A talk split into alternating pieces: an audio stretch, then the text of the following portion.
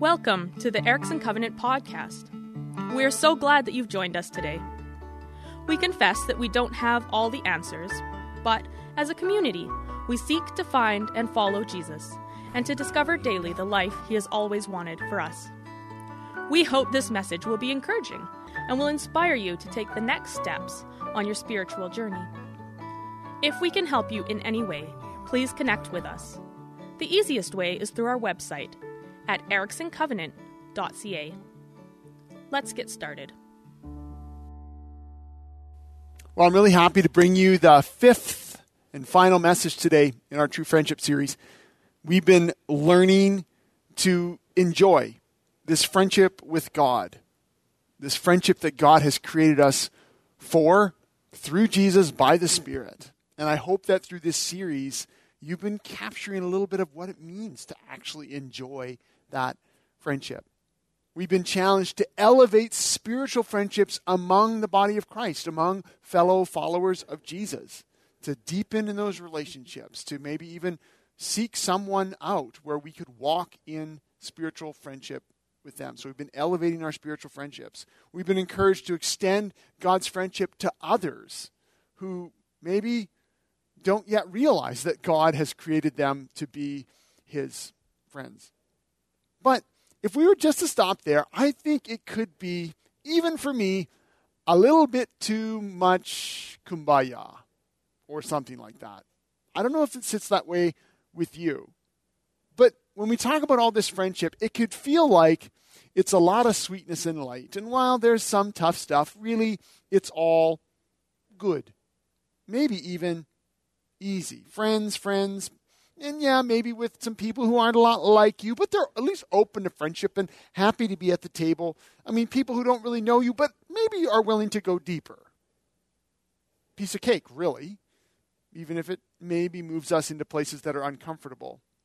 But what about the people who aren't? Who aren't open? What about the guy who does not want to be your friend, and maybe you do not want to be his friend either? What about the woman who doesn't want your invitation to coffee or into friendship? What about the family who isn't interested in your kindness or your ideas, or your overtures, or really anything at all? Or worse than that, what about people who are against you? Against your faith, who think you're an idiot? Or what about people who are simply ignorant to you, and maybe ignorant to everyone else for that matter? What about them? Maybe there's people that you find wanting, or perhaps they find you wanting because of a certain position that you hold on, well, you name the issue. And then add on top of that list people that are just simply awful, because there are people like that. Guys you can't stand, women you do not like, people who in every way seem to be opposing the good, the sides of things that you care deeply about. What then? And I think at this point you might be thinking, well, I sure hope Jesus is not expecting friendship with those guys. I mean, he isn't, is he? Is he? It's no secret today, right now, 2021, the category of not friends seems to be expanding culturally, even in our larger community. Our culture seems to be fraying at the seams. Many of you have noticed this, have talked about this. We're seeing it. Outrage is on the rise. Vitriol and ugliness isn't just more acceptable, but even seems to be encouraged. Meaningful conversation between people of differing and even opposing views seems more and more difficult. And there is incredible disrespect. Speech, actions dripping with contempt, frothing up from our hearts. Hearts that seem often wholly given over to anger, to hate of the other, whatever that is. And tragically, heartbreakingly, unbelievably even, we are seeing this kind of action, words, behavior, heart, take root in the church. The church of Jesus Christ. And it's tearing us apart. I mean, could it be that Jesus' call, then, to love our enemies is having to even be applied now among his own followers? It actually seems like a contradiction in terms. It should be a contradiction in terms. It's certainly a shameful, sinful state. And yet, it looks to me like this is true. That we're having to figure out what it means to love an enemy when that enemy is even someone who professes faith in Christ. I mean, I'm now speaking largely, more culturally now, as we look at what's happening around us. And so whether we like it or not, and we mostly will not like it, we have one final place to go in this series on true friendship. A place where the grace and the good news of Jesus is revealed to the uttermost.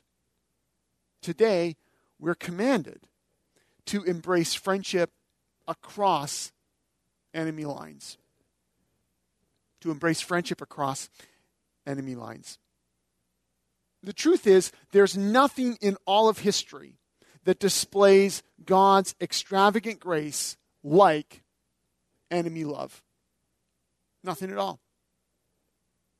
Enemy love is at the very heart and core of the good news of Jesus because it's at the very heart and core of God himself. In the Apostle Paul's exposition of this new life that Christ has won for us, we find it spelled out clear as day. In Romans 5, 8 and 10, we read these words, God showed his great love for us by sending Christ to die for us while we were still sinners. Our friendship with God was restored by the death of his son while we were still his enemies. Did you catch those two lines in particular? While we were still sinners, you know, not after we got cleaned up, not after we were better, not after we were somewhat well or kind of holy or whatever, not. Still sinners. That's when God showed his love. That's when he sent Jesus. That's when Jesus died for us, while we were still sinners. While we were still enemies.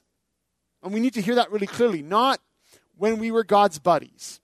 Not when we were mildly warmed up or a bit nicer. No. Still enemies. Still opponents. Still rebels. Still wrong. That's when God restored his friendship with us through Christ. We cannot even approach the subject of enemy love, of loving across an enemy line, until we first remember that we are the subjects of enemy love. If it were not for God's enemy love, none of us, not you, not me, not them, not those people, none of us would be able to stand before a holy God. It's God who reached down into the muck and the guck of our sin and shame and made us his friends, his kids. When we were still fighting him off and resisting his love and rejecting his good intentions for us, God's love reached to us, his enemies.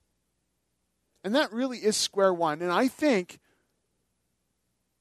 for a lot of us, perhaps this is where we need to camp for a while. We need to realize that this is true before we even approach how we then love others who seem to be our enemies too. But maybe you aren't even quite there yet.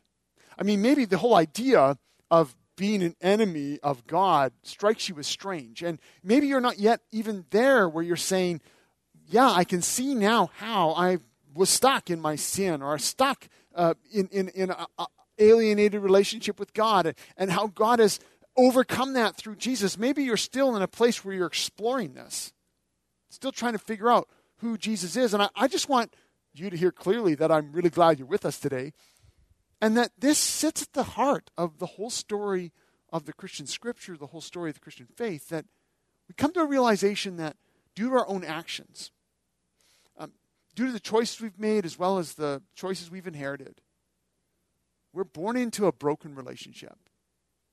We're born into an alienated state.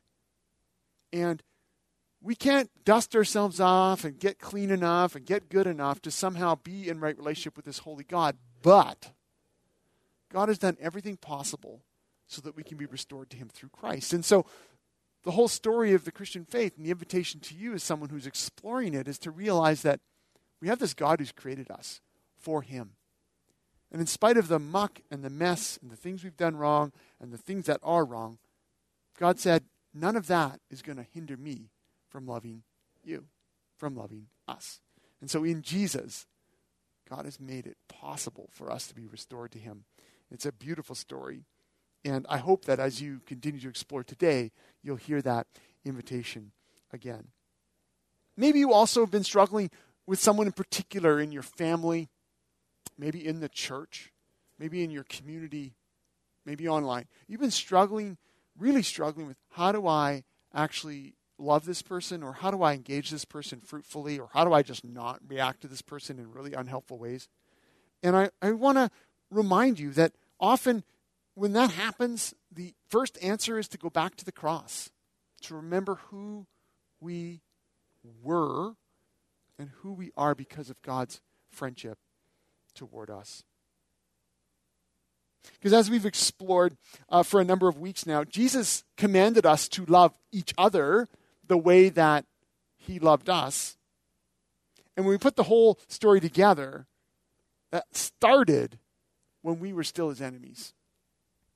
And so in that sense, it shouldn't be a surprise to us that there's going to be times when that command to love others the way that Jesus loved us is going to also start in the same place, when people are far away and maybe even very opposed to us. But then, in his most famous block of teaching, the Sermon on the Mount, found in Matthew 5, 6, and 7, Jesus insisted upon something that, frankly, most of his followers have gone on historically to either explain away or spiritualize or maybe even outright ignore. Jesus commanded us, to love our enemies. You've already heard it read a little earlier in the service from The Message, which I just love the way Eugene Peterson puts it there. But hear it again now from the New International Version, Matthew 5, 43 to 45. You've heard that it was said, love your neighbor and hate your enemy. But I tell you, love your enemies and pray for those who persecute you, that you may be children of your Father in heaven. He causes his sun to rise on the evil and the good, and sends rain on the righteous and the unrighteous. This is very explicit teaching, a non-negotiable command from Jesus, even if we've struggled to figure out how to live it out. You don't have to actually do a bunch of mental gymnastics to figure out what Jesus is saying here. Not only is he providing the authoritative interpretation of the Torah, of God's law, but Jesus is driving it down deep into our hearts. He's commanding us to love and respond and act in a certain way to those who might be against us, either overtly, like persecuting, or maybe in other ways, maybe in attitudes or actions. Whatever ways that might be true, Jesus gives us very explicit direction in how we are to respond. And why would we do that? Jesus says, because it's who we are. It's about our identity, which, when we understand what has happened through Jesus and by the Spirit, we see in the New Testament that Christian ethics is always rooted in our identity. It's always rooted in who we are now because of Jesus. And so here, Jesus says, we are to love an enemy because we are children of the Father. And he uses the example of the rain and the sun. But as we hear the whole story, we come to realize this Father is a Father who loves enemies because he loved us when we were his enemies.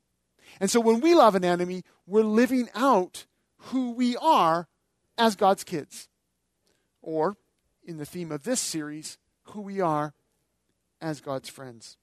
And the command from Jesus to love our enemies ends with this command of maturity.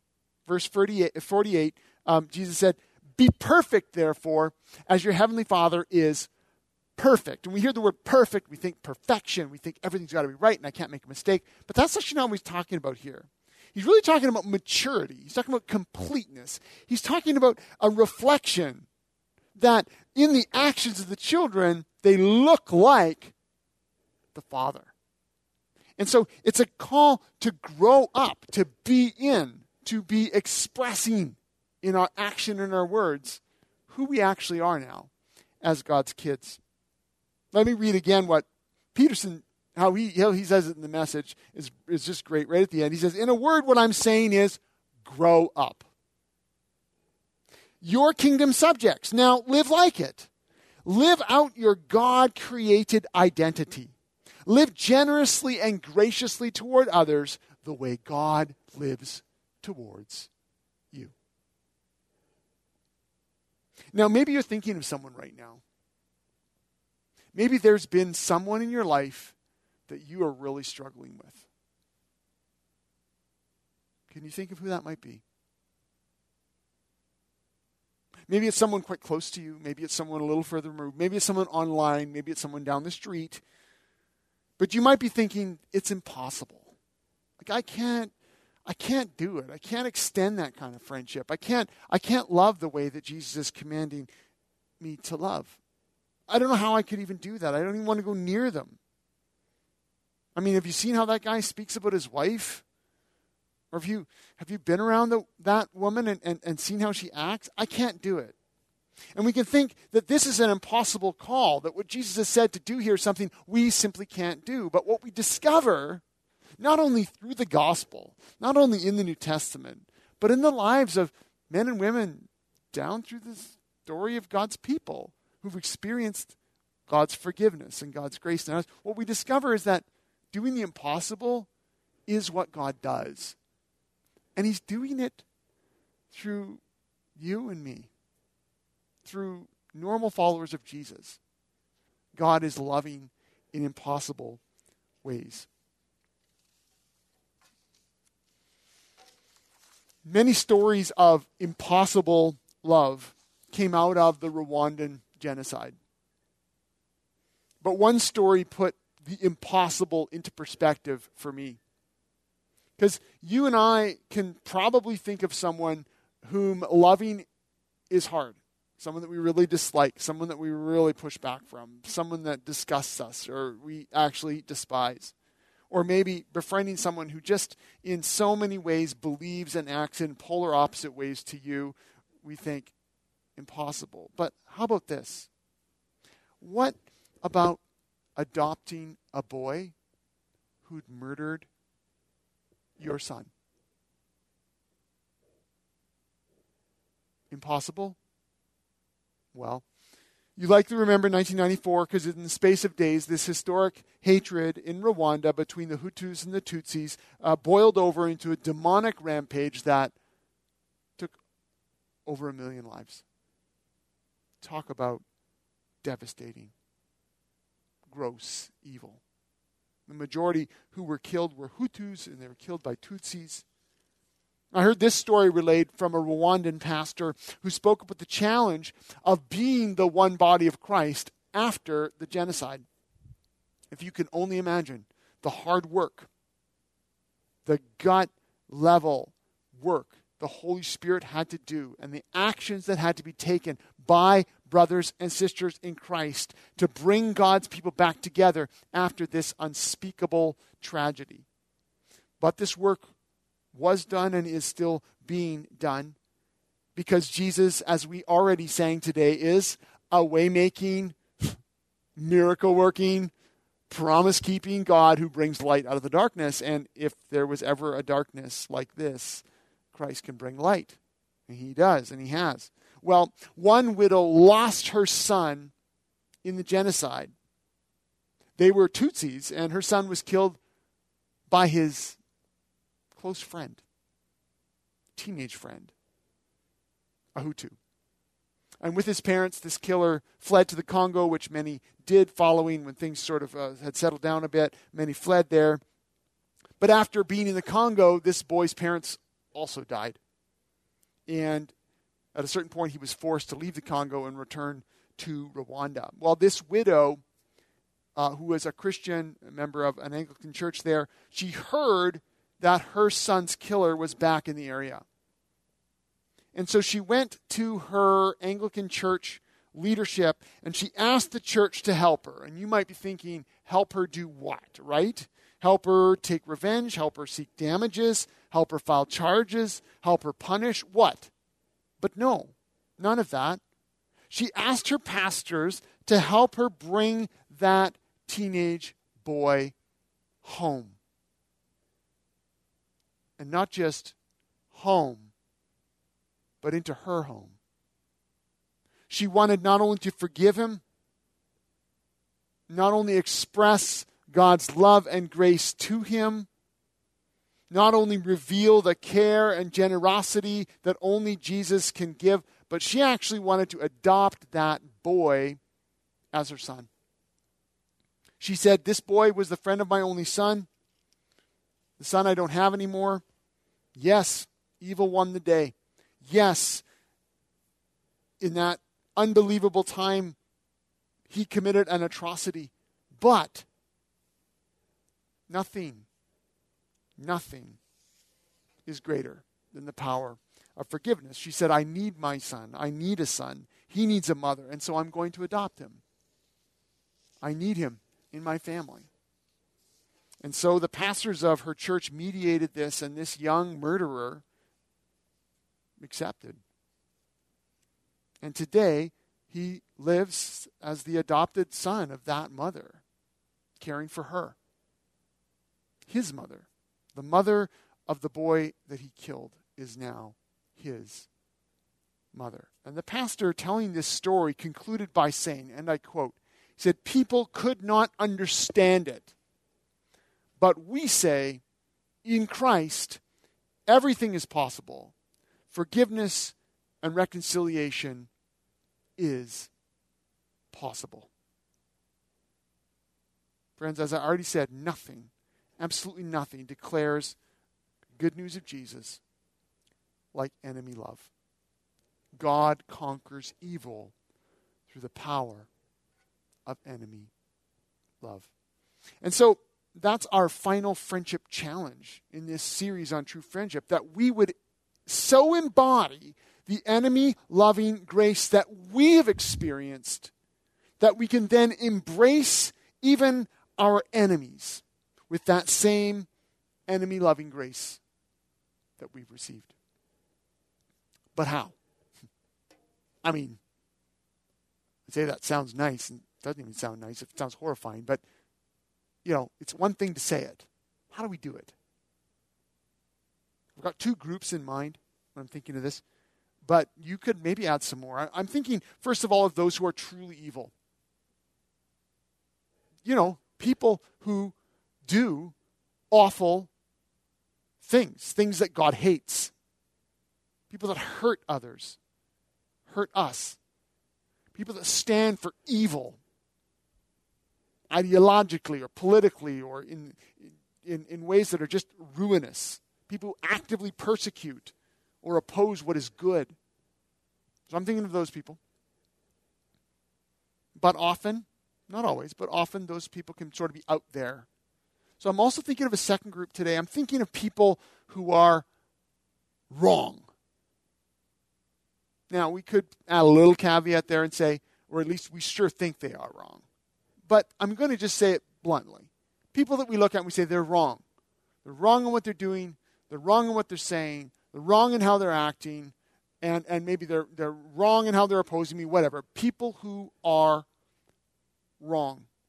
This is where we're seeing a lot of trouble these days, a lot of fracturing that I already mentioned, whether that's socially or politically, whether that's in person or online, whether it's in family groups, even in marriages, certainly in churches.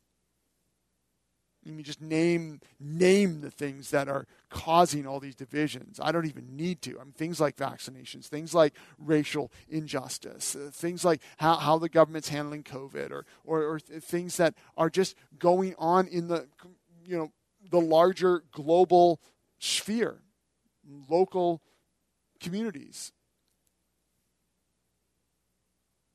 So what I'm going to say today, I think, applies across the board. It comes straight out of the teaching of Jesus, but I do want to make a very particular application today.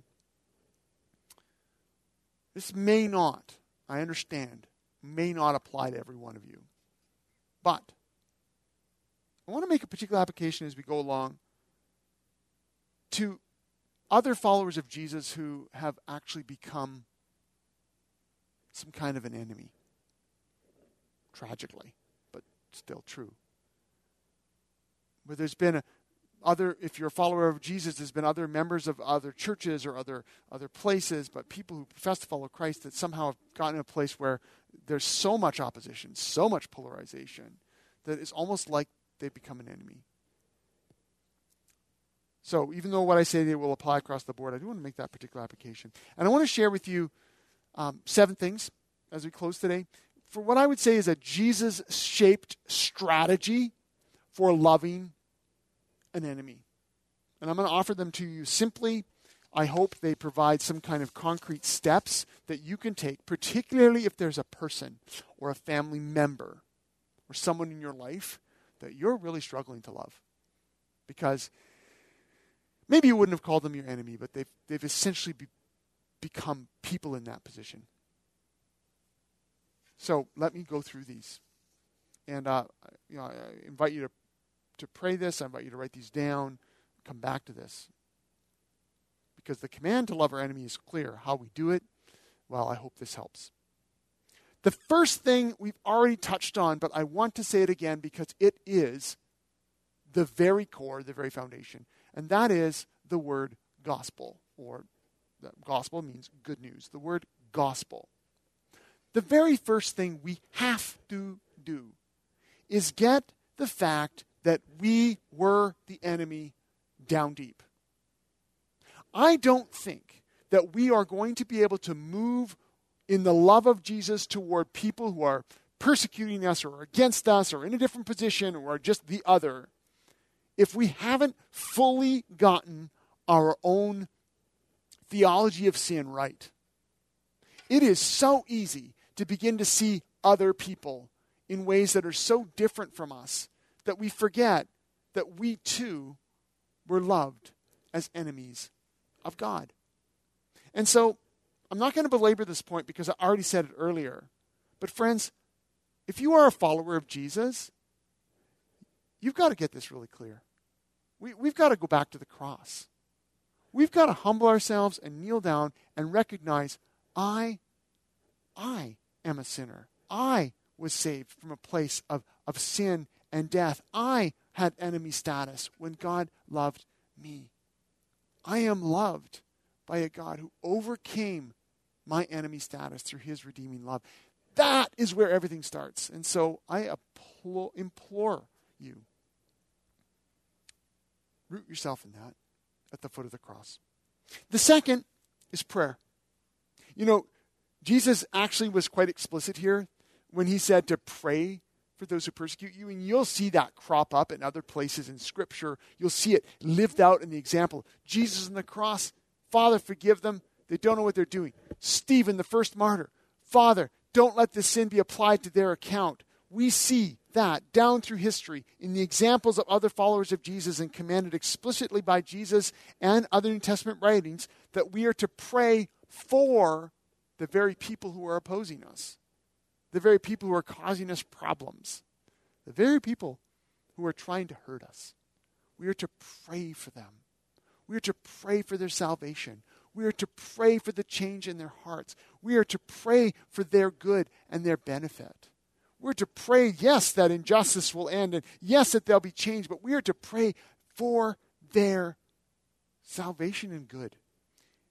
And we're to pray for whatever it is that's underneath, whatever healing they need, whatever restoration they need, whatever truth needs to be revealed. We need to pray that for them in the name of Jesus. And we need to do that hard work as we are at the foot of the cross and we're praying for those. And so I challenge you very specifically, if there's a Christian in your life, if there's someone from another church or someone in your family, you've really been struggling with how to respond to them.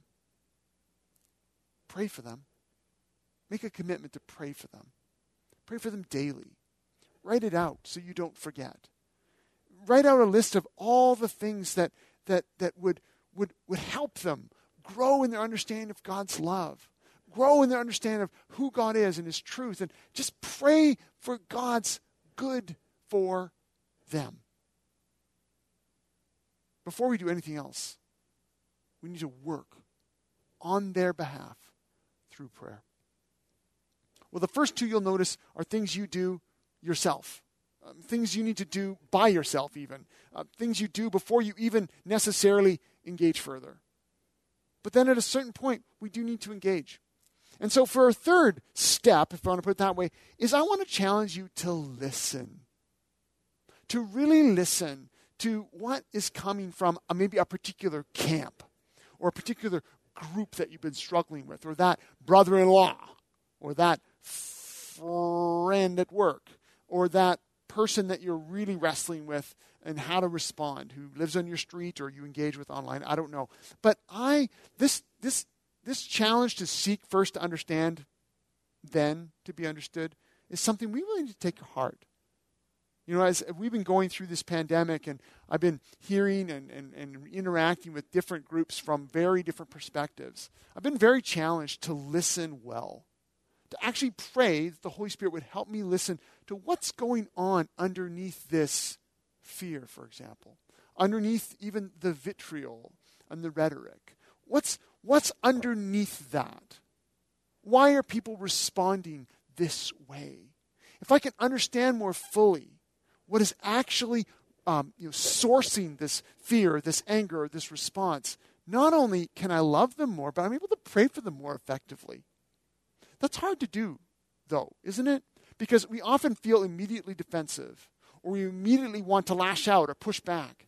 And so I challenge you to try, in the humility that only the Spirit can bring, to really listen, even to people who are coming from a very different perspective, even for people that you want to just immediately push away. Try to listen.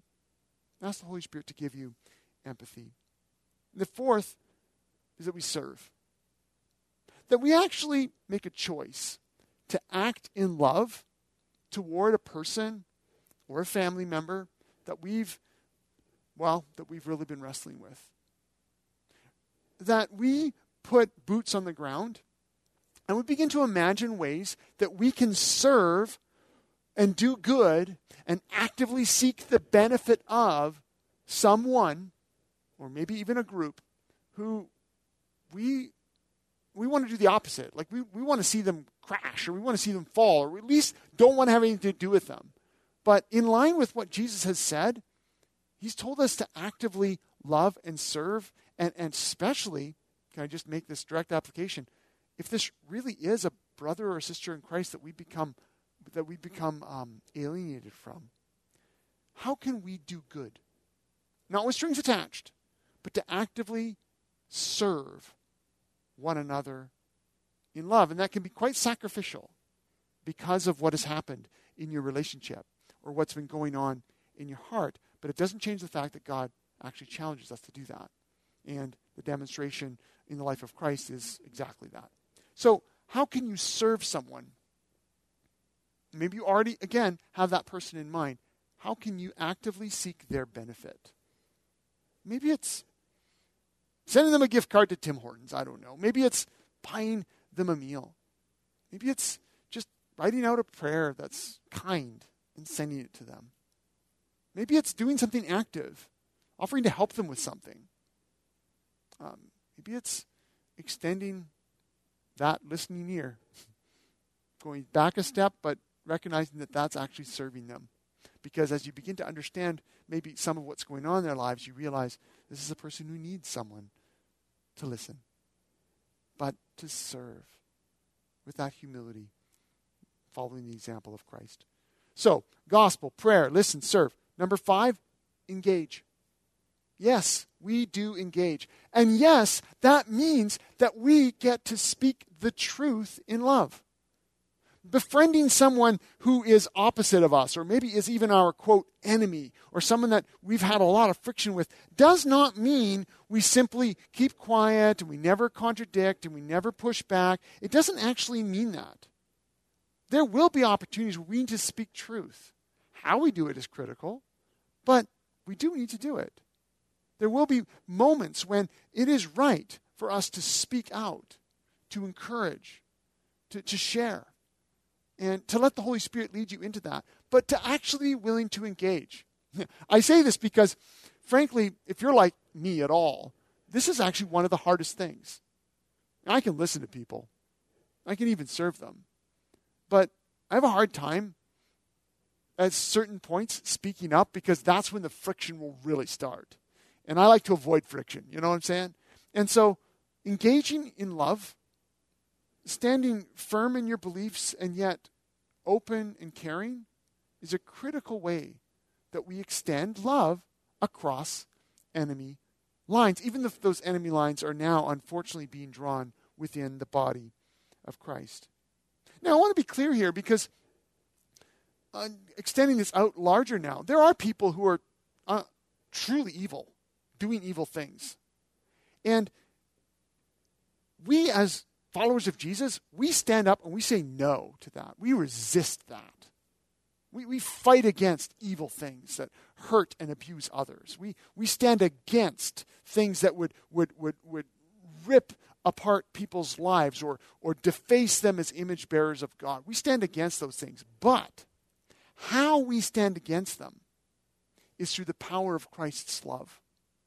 We're told in Romans 12, for example, do not be overcome by evil, but overcome evil with good. And what we discover is even in how we resist evil is going to be shaped by the example and the teaching of Jesus. That we don't resist evil by taking up evil itself as though it's an effective weapon against evil. It's not, but rather through the self-sacrificing love of Jesus, which he leads us in, we will push back against evil at our own expense. It will cost us to do so. It will cost us in family relations. It will cost us in time, or it'll cost us in comfort. There are even going to be examples, of course, historically and otherwise, we're standing up against evil and saying no in the way of Christ will mean even the giving up of life. And so we know this is true. We've seen it historically. We need to engage with evil and even with evil people, but we do it in the way of Christ. This is one of the challenges that we've been facing down through history, but even today, the Christians are constantly living in this tension between how much of the weapons of the world should we be using to fight evil? And at what point do we just stand up in line and say, as followers of Jesus, we resist that evil, but we're willing to pay the price for it too?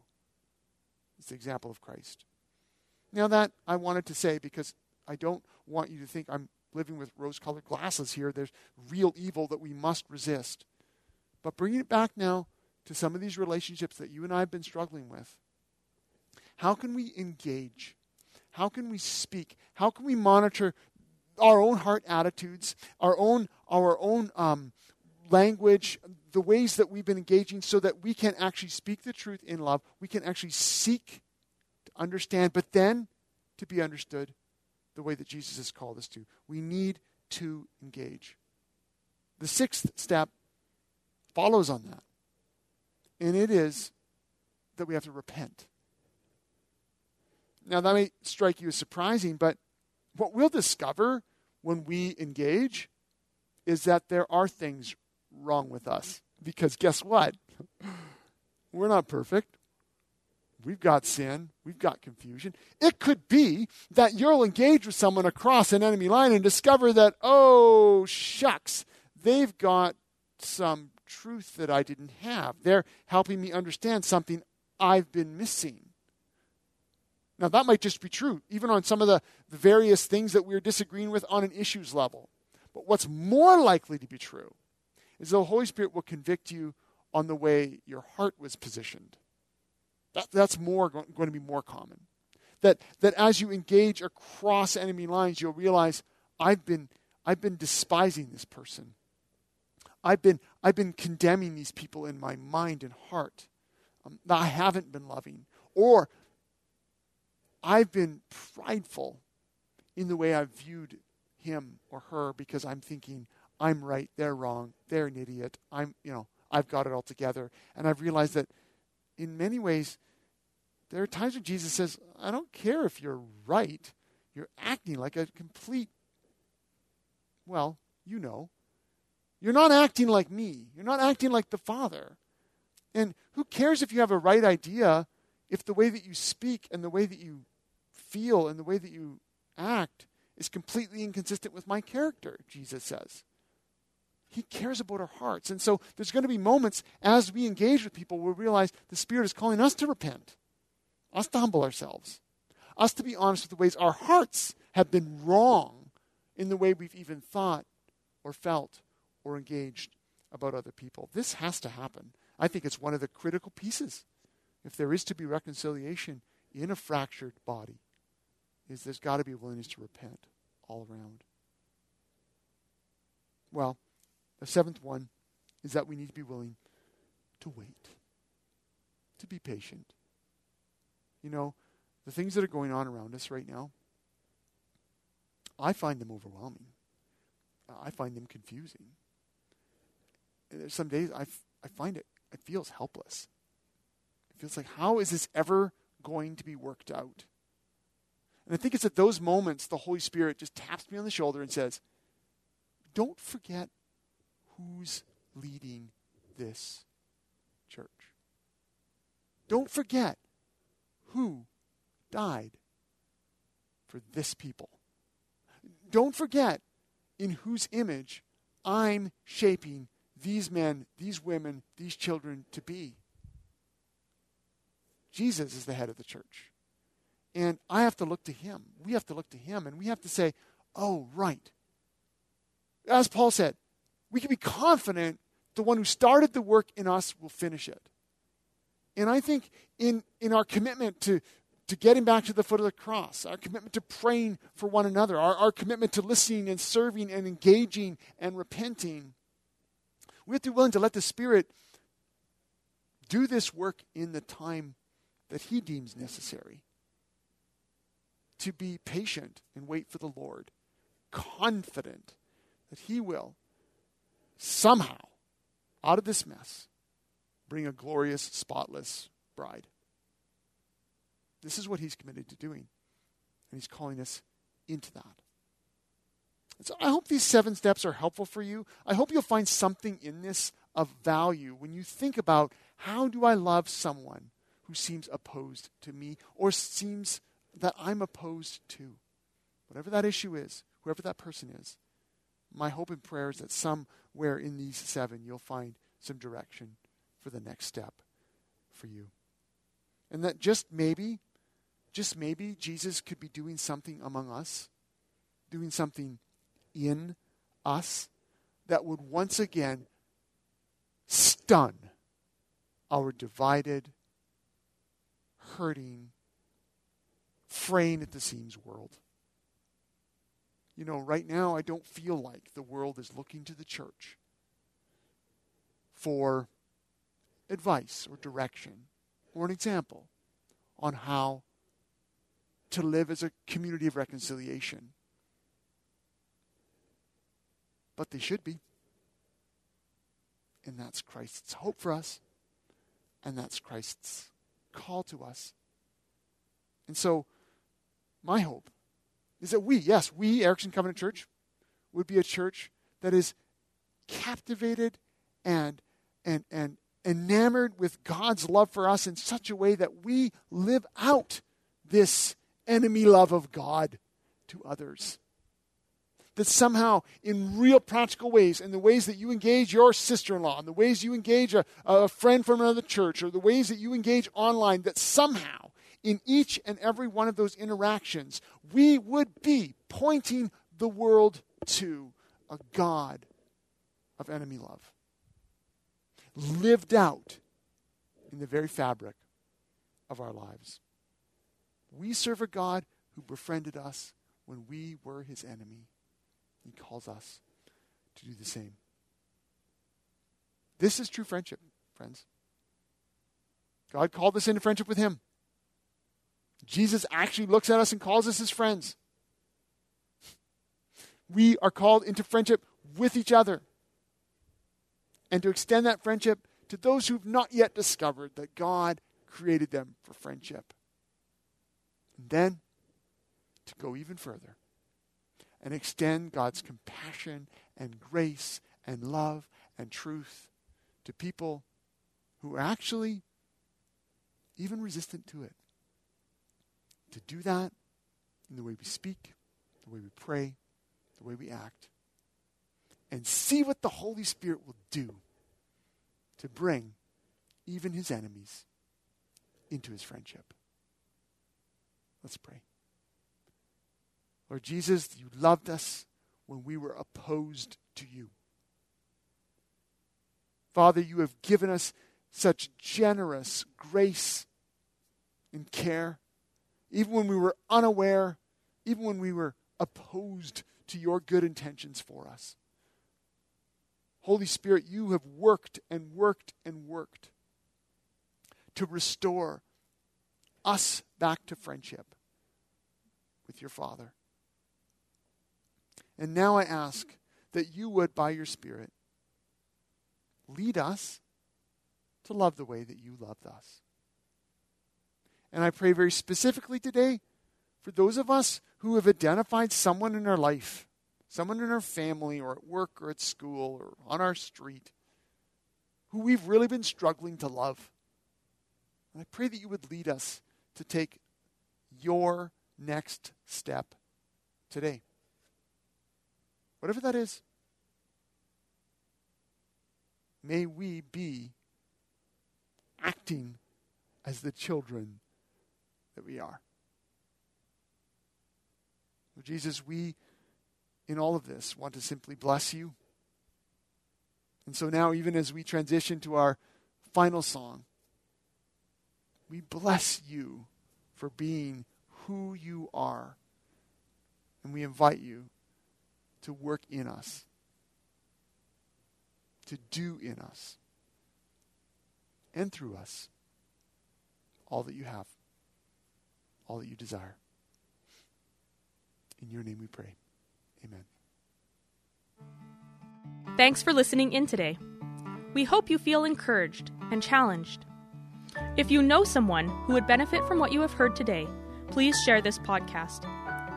For more information, or if you have questions, you can connect with us through our website, ericksoncovenant.ca.